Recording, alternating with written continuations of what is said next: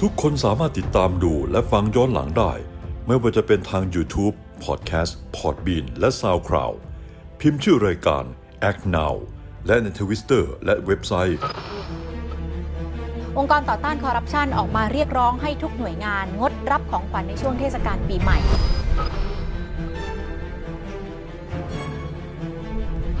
ห้ามข้าราชการให้หรือว่ารับกระเช้าหรือว่าสิ่งของในช่วงเทศกาลปีใหม่ค่ะ ของเยอรมนีกำหนดไว้เพียงแค่ดอกไม้หนึ่งช่อเท่านั้น ต้องได้รับโทษจำคุกไม่เกิน 3 ปี หรือปรับไม่เกิน 60,000 บาท หรือทั้งจำทั้งปรับ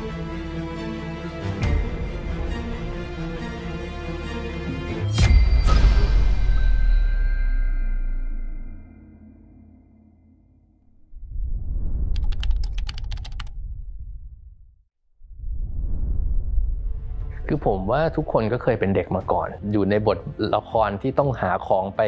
ให้คนอื่นเขานะครับ ไปนึกถึง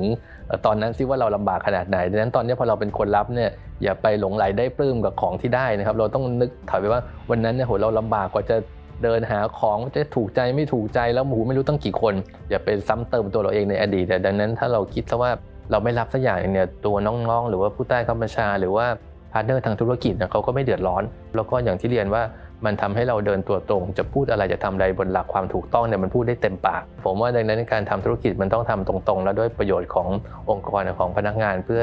จะได้ส่งมอบบริการที่ดีคุณภาพที่ดีในราคาที่ต่ำให้กับประชาชนนะครับผมว่ามันอยู่ที่ที่ตัวอย่างนะครับ คือถ้าเกิดว่า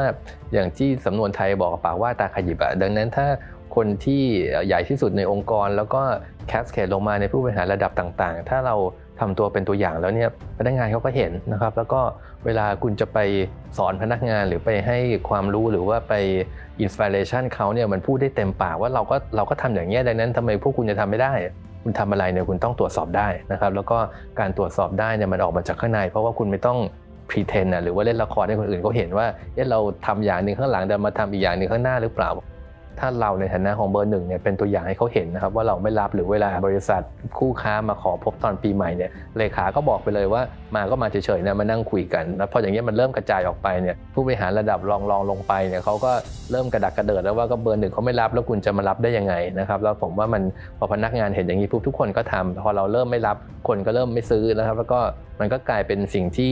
เกิดขึ้นที่สำนักงานใหญ่แล้วมันก็แพร่ไปทั่วประเทศนะครับ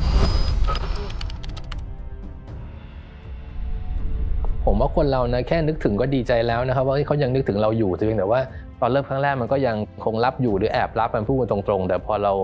เริ่มทำปีที่ 2 ปีที่ 3 แล้วเราก็ได้รางวัลซ้ำๆมาจนกระทั่งปีนี้เป็นปีที่4เนี่ยมันกลายเป็นวิถีปกติของแบงก์เราไปแล้วล่ะว่า พอตอนช่วงเทศกาลหรือปีใหม่เนี่ย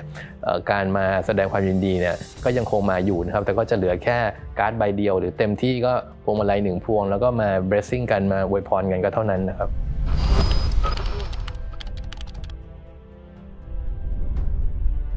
การขอบคุณของอาคารสงเคราะห์เนี่ยเราทำเป็นเรื่องปกตินะครับ เพราะว่าเวลาอะไรดีๆ งามเกิดขึ้นในองค์กรของเราเนี่ยเราก็มีการแจ้งแล้วแล้วก็ขอบคุณทุกคนนะครับที่ให้ความร่วมมือ แต่ว่าเหนือสิ่งอื่นใดเนี่ยทุกคนก็ได้รับสิ่งที่ผมว่ามากกว่าคำขอบคุณอีกก็คือว่าทุกคนคือได้รับ การยอมรับนะครับจากสังคมทุกคนพูดถึงเราในสิ่งที่ดีนะครับ แล้วก็เวลาใครพูดถึงเราในสิ่งที่ดีเนี่ยเรารู้สึกว่าใจมันพองอะนะครับว่าเออเราเป็นตัวอย่างแล้วก็ทุกคนก็อยู่ในครอบครัวเดียวกันนะครับ ดังนั้นเหนือคำขอบคุณก็คือว่าการที่เราได้รับการยอมรับจากหน่วยงานอื่นนะครับได้การยอมรับจากสังคม ว่าหน่วยงานของเราเนี่ยประพฤติปฏิบัติดี แล้วก็เป็นตัวอย่างให้กับหน่วยงานอื่นๆเขานะครับ